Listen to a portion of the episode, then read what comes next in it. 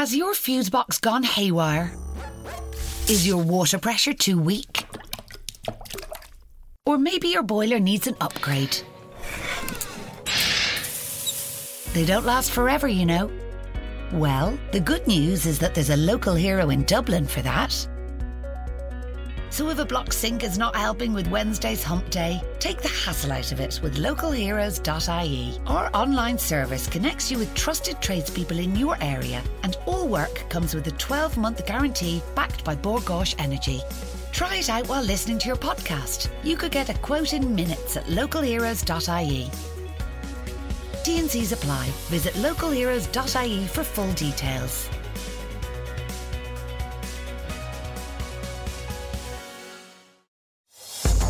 The Future Proof Podcast from Newstalk. Proudly supported by Science Foundation Ireland. Hashtag believe in science. Hello and welcome to Future Proof, the podcast. This is the show where we take a closer look at the world around us. I'm Jonathan McCrea. Now, I don't know about you, but I have been scrolling and watching a lot in the past week. It is the second time in uh, less than two years where I felt like real life was surreal, like I was in some sort of apocalyptic movie.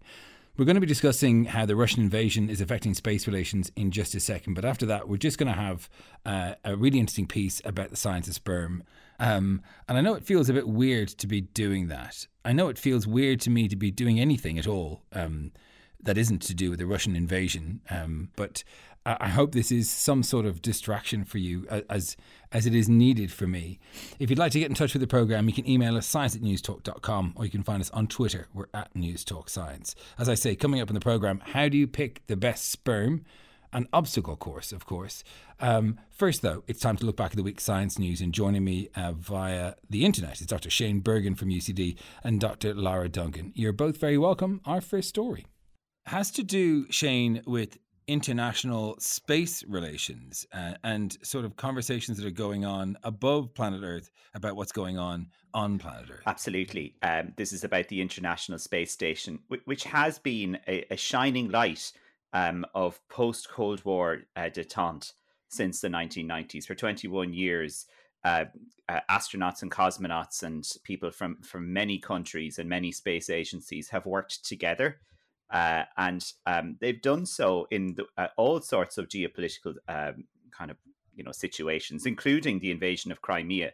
Uh, the, the the collaboration survived that, but it has now quite understandably hit um, some some uh, some trouble, and uh, this has shown itself this week with the Russians saying that they're not going to deliver rockets to the United States. Um, in fact, they, they went as far as to say, let them use something else. Their broomsticks, perhaps. I don't know what. Um, and so they they're not giving them the engines that are required to power the Atlas vehicles, which are used to to service the International Space Station. But the United States uh, says that they have contingencies, one with the defense company and the other with our well-known SpaceX company. So um, this is a big story because um, uh, to give you a bit of a context, the European Space Agency um, relies heavily on on Russian um, expertise to launch rockets. I remember being in French Guiana watching one of the Copernicus satellites being launched.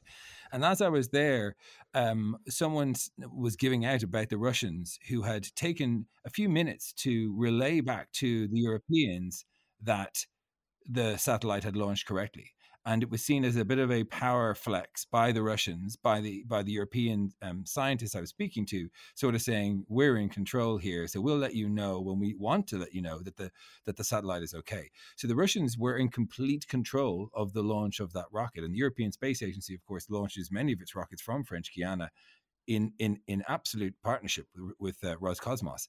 The idea that they will shut that down will absolutely cripple the European Space Agency. And I asked um, one of the spokespeople for the European Space Agency for comment on that, and they're just not able to comment at this time. Um, and I think that's because this is a, a disaster for them. It will certainly. Um, uh, restrict uh, plans um, for any Russian European collaborations. And for the International Space Station, it's going to be interesting to see what happens there. Oh, uh, yeah. Uh, one thing to say is like the space stuff doesn't matter, right? What what matters is that nations collaborate on things that are beyond politics. Uh, and I think that this is an indication of just how poor uh, relations are at the moment. As I said at the start, very understandably, and one would hope really that uh, the war in Ukraine, the awful war, will come to a conclusion very, very soon. Lara, our second story has to do with the other crisis that is happening to the world at the moment, besides what's going on in Ukraine, and that is um, climate change. And in the midst of all this, the UN um, releases a, a report uh, that is probably the most stark of all stark reports we've had as yet. It is, Jonathan, it really is. Um, so, the, the UN's Intergovernmental Panel on Climate Change, or the IPCC, as most people will have heard of them, periodically release reports um, on their assessment of how uh, climate change is at the moment and where we're going. And this is stark, beyond belief almost. Um, I suppose there's so much in there that it's difficult to distill down, but the main thing to take home is that things are actually far worse than we thought.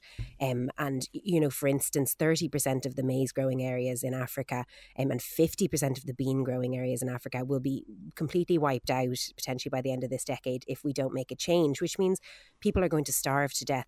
I think two of the most interesting parts of it is that um, one is slightly hopeful. Um, there is a lot of um, help in cities. And it's the kind of thing that people think, God, cities are big, they're dirty, they use up a lot of energy.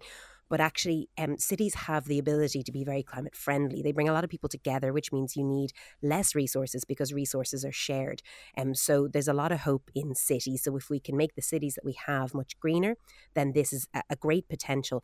And the other thing I think was really fascinating is that technology is not going to be a silver bullet. So a lot of people are relying on this, you know, magical 12th or 11th hour of you know, machines coming along to suck CO2 out of the atmosphere we need to remember that it's in an equilibrium. So the CO2 that is um, sunk into our oceans and our land reservoirs, as soon as you suck it out of the air, it just comes straight out of there and fills it back up again. So we can't rely on this. But the, the hopeful thing is that in the, the bleakest of all the, the news, and, and they have said that any further delay in concerted global action will miss a brief and rapidly closing window to secure a livable future. So if we make the change this decade, we potentially can offset the worst effects of climate change, but the change has to come now.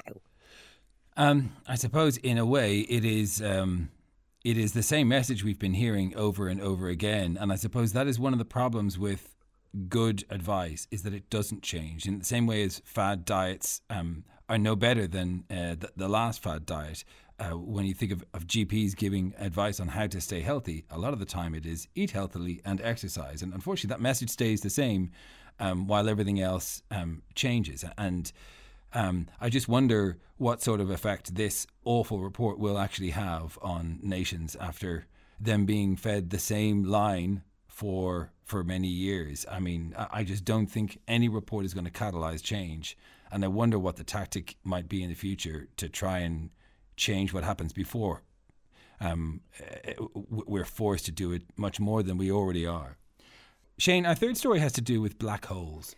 Yeah, when is a black hole not a black hole? In 2020, uh, scientists uh, thought that they discovered a black hole right on our cosmic doorstep, a mere 1,000 light years away. Uh, this is in the constellation Telescopium. Um, and they thought it was a black hole because they saw movement of two stars, and the the, the movement didn't uh, follow usual gravitational predictions, and so something is pulling on them. They uh, they they figured, and they said they postulated it was a black hole, and so the European Southern Observatory used a Very Large Telescope and the Very Large Telescope Interferometer uh, to look at this single blob of light that contained two stars and they they said that if a black hole was involved, then um, the two stars would be separated by by a relatively large distance, and if there was no black hole involved, they said um, the two stars would be closer. And when they observed, that's what they found. And so they now think that the the reason for this erratic or unpredictable movement is that one of the stars is a vampire star, which means it is literally sucking the mass out of the other one. Um, and this is what is wow. uh, sort of um, accounting for its strange orbit. So, so the, the black hole isn't a black hole at all. No. Uh, so, and of course, it, it raises the question: How do you see a black hole? They're black. So you, the way you look for them is their gravitational effect. So when they saw this unusual gravitational effect, they said maybe it's a black hole. Turns out it's something more interesting: a vampire star. I was wondering, you know, when you have a black hole so close, does that make it much more um, beneficial because you can uh, observe things um, better, you can do um, clearer pictures and so on. You can un- understand it a bit better. Is, is this sort of bad news that we've lost a black hole, or is it good news that we've gained a vampire star? I think you could look at it both ways, but they're certainly excited uh, to have found this this type of star. And finally, Lara, our last story um, is to do with uh, that plague of teenagers, acne. Absolutely, Jonathan. So, so acne, and it's been the bane, as, as you said, of all teenagers' existence for, for you know since since time began. And about 50 million people in America suffer from acne. The population's only about 330 million, so that's huge. That's nearly a sixth of the population. Um, and there is a drug called Roaccutane, which is the brand name over here that a lot of people will be familiar with. Um, it's a drug that very effectively treats acne, but it has a huge amount of side effects. So it's a kind of a, a last line treatment in many ways. And this new research that was published in Science Translational Medicine has looked at what it is that Roaccutane is actually doing. And they looked at the hair follicles. So it was previously believed that an infection um, of C. acnes in the hair follicle is causing a pimple to, to be produced. Right. And what happens is the the fibroblasts, which are the little cells around the hair follicle, as they found, are turning into fat cells. And it's quite unexpected. These fat cells are producing a thing called cathelicidin, and that's an antibacterial. And what they found is when you treat with retinoic acid, which is basically roaccutane, which is a derivative of vitamin A, it's increasing this natural antimicrobial that these pre fat cells are producing. Um, and it's really interesting because it's massively reducing then the amount of acne. Um, so it's a potential treatment in the future. If you could find and target exactly what it is that's producing the cathelicidin, you could maybe reduce the, the harmful side effects of drugs like roaccutane, but still have the beneficial effects of reducing the, the burden of acne acne. Do we know what causes uh, acne, uh, Lara, and why some people get it and other people don't? Yeah, there's definitely individual elements, you know, um, skincare regimes, and things like that. But more often than not, it's just genetics. It's a familial background, so it's just unfortunate, and it's nothing you're doing. It's just it's it's a damn a damn bad luck. So, do we see any hope for the uh, teenagers among us with this uh, new information? Is it likely to to make its way into to products? Do you think? Yeah, I don't see why not. I mean, Roaccutane's a brilliant drug. It works really well. So it's about removing the side effects. So if they could, you know, just distill it down, get the bits that do the bits you need and take away the bad bits, then hopefully it could be better in the future. And while it may seem like a cosmetic thing um, for for some people, it really does have a, a big effect on their self esteem, their their their mood and uh, and their quality of life in, in some respects. I know that sounds like a, um, an, an, exaggeration, but it, it, really does. So it is um, good news on that front. Um, Dr. Shane Bergin from UCD and Dr. Lara Dungan, thanks very much. All right, on the way, how to identify the best swimmers in your sperm.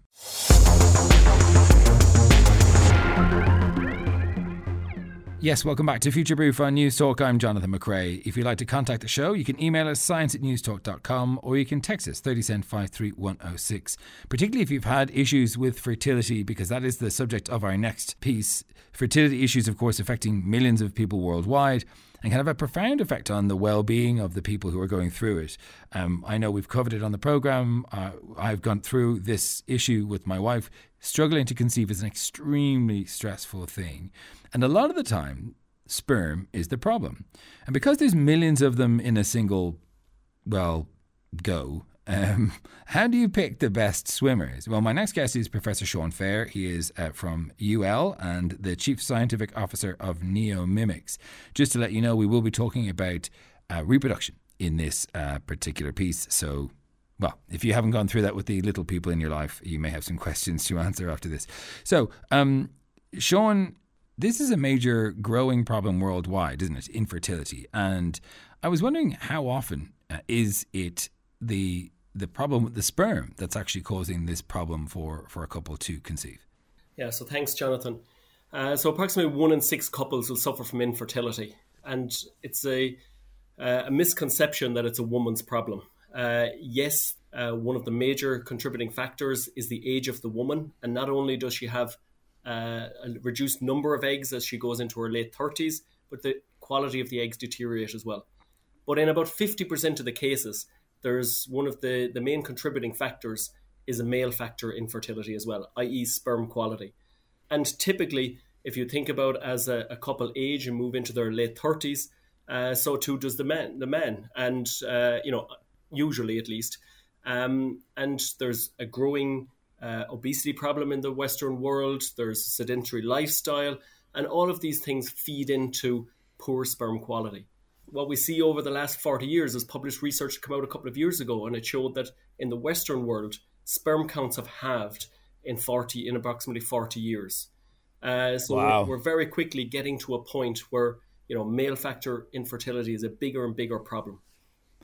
When we talk about sperm count uh, and, and dropping so much, are we talking about the number of sperm uh, that are in each ejaculation, or are you talking about the the number of quality sperm? Because obviously there's there's issues not just with number, but also with the I suppose the fitness of the sperm, right? Yeah, so we're, we're talking about we're we're talking about both. So when I said first of all the, the number is halved, uh, I, I was referring specifically to the number of sperm. So you know, a typical ejaculate might have, you know, approximately 100 million sperm. Um, when it goes below about 20 million sperm, a man is deemed to be uh, subfertile. And that's kind of the threshold of around that 20%. Uh, and we've, that's been shown in animal studies as well, was where you go below approximately that 20%, that male will have a difficulty in getting his partner pregnant. What? I, I just don't understand the math of that, though, Sean. Explain it to me. Um, you only need one sperm to to fertilize an egg, and you know, 20 million versus 100 million, like it still seems like a huge amount of chances. Why does why is just a, a factor of, of 80% drop mean that that that um, fertility is a huge issue? Yeah, so even uh, it's a long and torturous journey up the female reproductive tract. that's the long that's that's the long and short of it. Uh, I'm involved in some animal studies, uh, and they're uh, you know involved in some sheep studies where we can deposit a billion sperm in the vagina of the sheep. And where we count the sperm up in the fallopian tubes where they meet the egg, there's only we're only recovering t- tens of sperm. Okay, so wow, that's the sort of loss that you're getting as you get up along the female reproductive tract. The vast majority of sperm never get out of the vagina. The vast majority of them never get across the neck of the womb called the cervix. Ah, okay. I thought it was like, I thought they were all nearly there. Um, uh, so, so it's just a few, a few. It's a few super. We call them, I suppose, a few super swimmers. But the female reproductive tract is very clever as well. You know, it's there as a, uh, I suppose, uh, it's a complex selection process by which it selects the best sperm, the elite sperm, um, and it wants its one beautiful egg to be uh, fertilized by the fittest sperm. Do you mean it runs like sort of a, an obstacle course for the sperm? A- absolutely. There's a whole raft of mechanisms. And these have only come to the fore, I suppose, really in the last, you know, in the last number of years. And our own group here at the University of Limerick is working on these.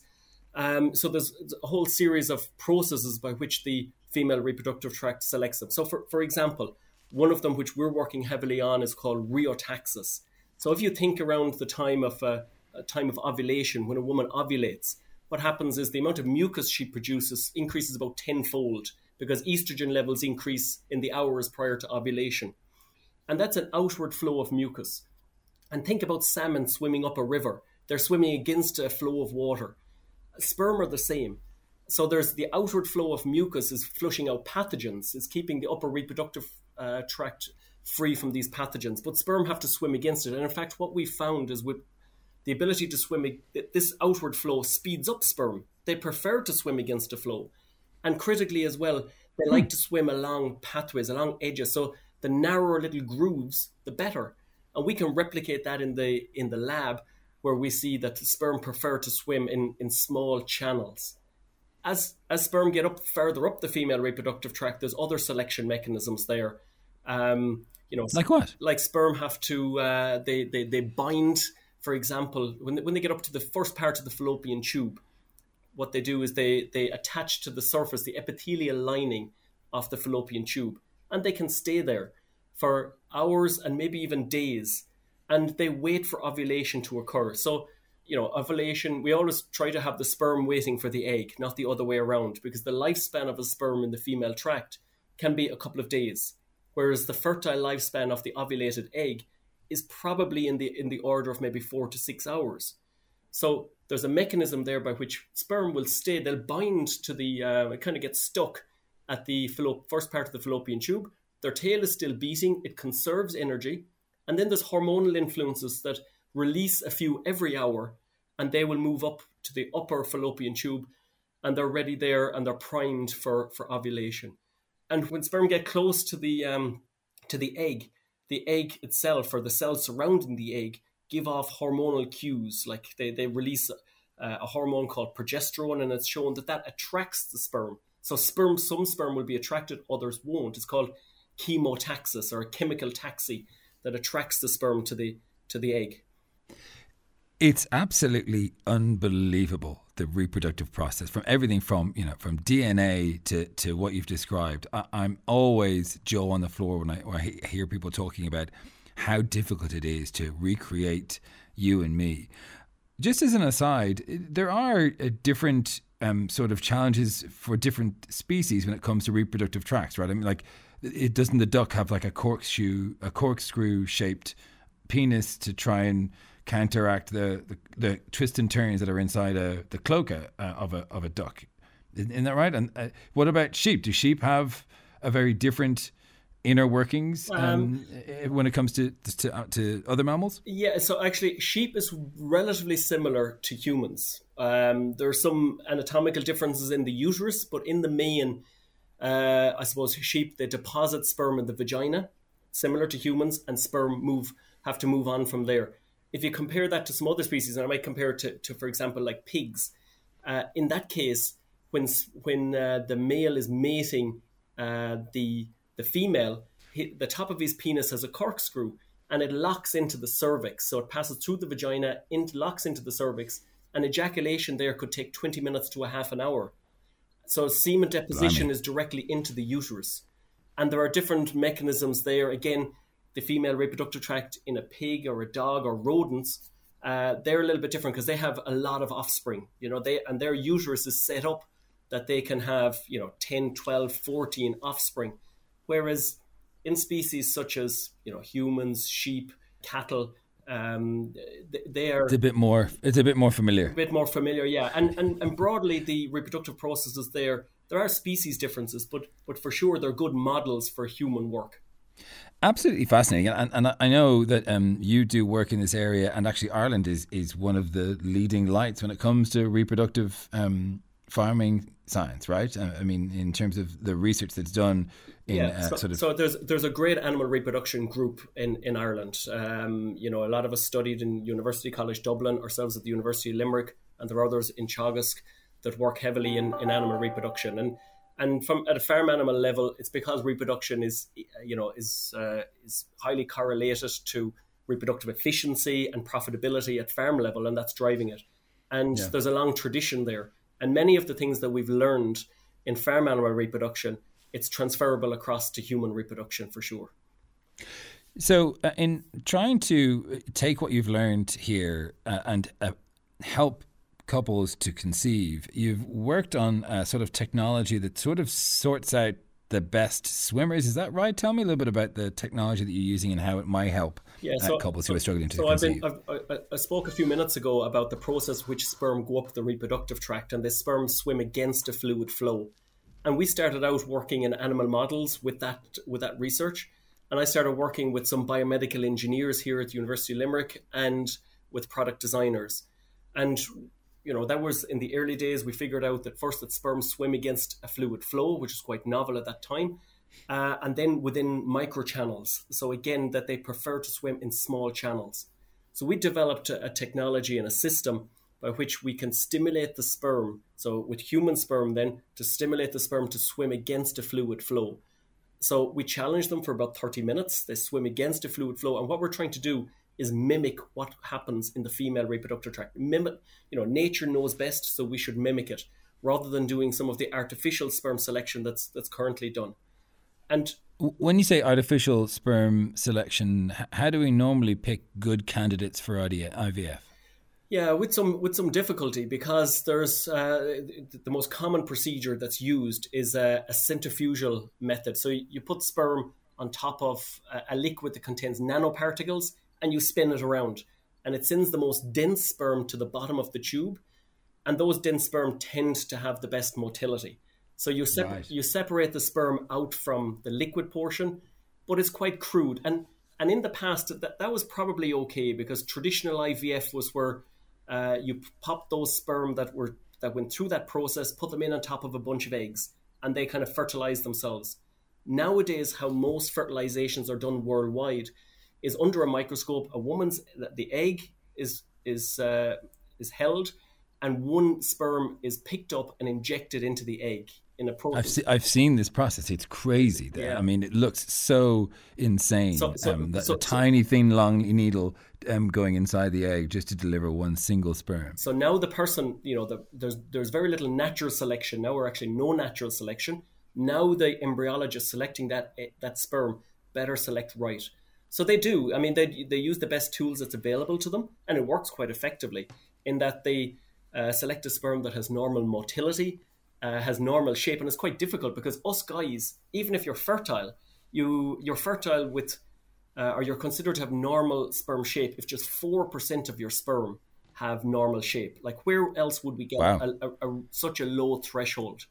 So they have to they have to search through you know the other 90 or 100 sperm to get, find four that have good shape so um what does your new technique do? Do you sort of take sperm, force it to, to undergo a, a, similar sort of obstacle course, and then pick out the ones that make it to the, the finish line first? Yeah, basically, yeah. So it's a we, we stimulate sperm with a natural uh, bio what we call a biomimicry or a natural process, uh, and we select sperm that get through that process and then we present the embryologist. The idea is that we present the embryologist with a with a selection of good quality sperm, and our data to date would, indicates that the sperm that we select they have really good in terms of shape, in terms of motility, and key as well is that they have better DNA integrity compared to uh, the method that I talked about, the centrifugal method.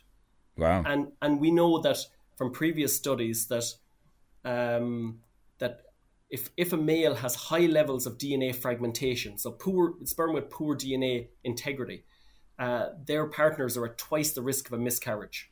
Yeah. Um, well, I, I, mean, even just the name alone does not imply that, yeah. that, that that's a that's a good thing that's going on. So, in terms of predicting how much uh, better a chance a couple might get of a successful um, implantation, like, have you any data on that? Yeah, so we don't, we don't have any human data yet because it's quite early stages. Uh, we have we have some data from uh, a mouse model that we uh, tested our our technology on, and we showed within the lab that the sperm that we select, we increased fertilization rates within the lab by eight percentage points, and we increased implantation rates when the embryos were transferred into female recipient mice. We increased implantation rates by fourteen percentage points. Now, you might think that eight and fourteen that's not uh, you know that, that, that's modest. But if you put it into the context that uh, you know a, a normal, if you, if you, think about a, a, a human reproductive cycle, uh, an IVF cycle, only about one in three are successful. So that's about thirty three percent. So if you were able to add you know another fourteen percentage points onto that, you're very quickly getting instead of one in three working, maybe one in two working. And so, um, from from the moment you get the sperm donated, um, how quickly do you have to run this little test and then bring out? Like, what happens to those sperm? Are those sperm okay while while they're waiting to be chosen? How yeah, long yeah, do they last outside of so, the man and the woman? Yeah, so sperm are quite robust. Um, I mean, I'll give you an example at an extreme level. In like in the pig industry, uh, they they don't freeze sperm; they keep sperm uh, in liquid form and it can live for five or six days outside in the you know you keep it at a temperature controlled environment in the human context in an ivf setting you let the semen liquefy for about 30 minutes and then it can be used for you know a number of hours is fine our technology takes about 30 minutes to sort the sperm uh, but sperm are quite robust little cells I mean, if you think if you think about them, they can be frozen, they can be thawed out, uh, and that, that, that, those processes work quite well. It sounds absolutely fascinating. Um, that is uh, Professor Sean Fair from UL and Chief Scientific Officer of the NeoMimics project. When do you think, um, Sean, just before I let you go very quickly, when do you think couples might be able to, to try out this technology um, for themselves?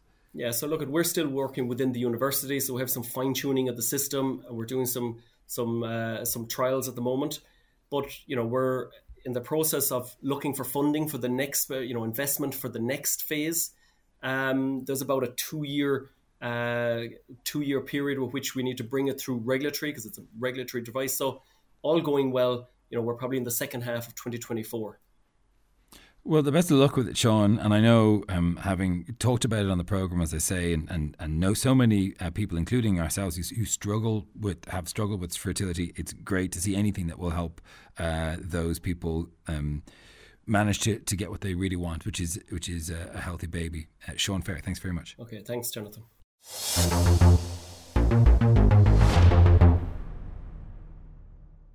don't know about you, but I thought that was absolutely fascinating, and uh, I learned quite a lot about a subject um, I'm only vaguely familiar with. Um, just going to your comments from uh, last week's podcast, we were speaking first about the um, Celtic dinosaur that was found in Scotland last week. Dearc sgiathanach is how the Irish would pronounce it. I'm not sure how Scots Gaelic pronounce that, but um, it's a completely new genus of pterosaur represented by a newly described fossil from Skye uh, says Colm, go the Celts. Uh, and and someone has actually translated the meaning. They say the uh, the Gaelic meaning is um, a winged lizard. Dearc is a lizard. I didn't know that. Thanks very much for that.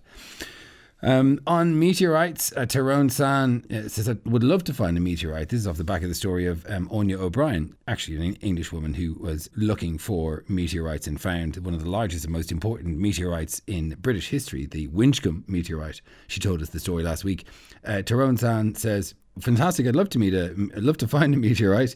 Of course, I'd never keep it because it's illegal to keep them. Is it? Think some people. I think there is some. I think if it lands in your your land, you're allowed to keep it, although you, you probably shouldn't. They need to be studied by experts to help unlock the evolution of our solar system. Um, Tyrone continues to say, a 4.6 billion year old rock totally unchanged is hard to comprehend. Indeed, and uh, it was fascinating to hear how important it is to get these rocks before anything happens to them, and, and that this the particular meteorite is now encased in nitrogen in a glass box. Um, with marigolds, the only way you can actually touch its surface because they want to preserve it as it was, as it came from the skies. That's uh, that's it pretty much from last week. Um, Thanks for listening to this week's show. Uh, my thanks to producer Aidan McKelvey, Simon Keane, Steve Daunt, and Jojo Cardoso, who is on sound. We'll be back with more Future Proof in your podcast feed on Tuesday. In the meantime, stay curious.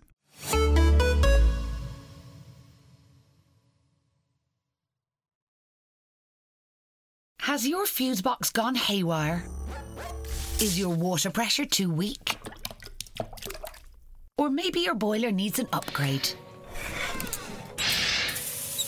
They don't last forever, you know. Well, the good news is that there's a local hero in Dublin for that. So if a block sink is not helping with Wednesday's hump day, take the hassle out of it with localheroes.ie. Our online service connects you with trusted tradespeople in your area, and all work comes with a 12 month guarantee backed by Bord Gáis Energy. Try it out while listening to your podcast. You could get a quote in minutes at localheroes.ie. T&Cs apply. Visit localheroes.ie for full details.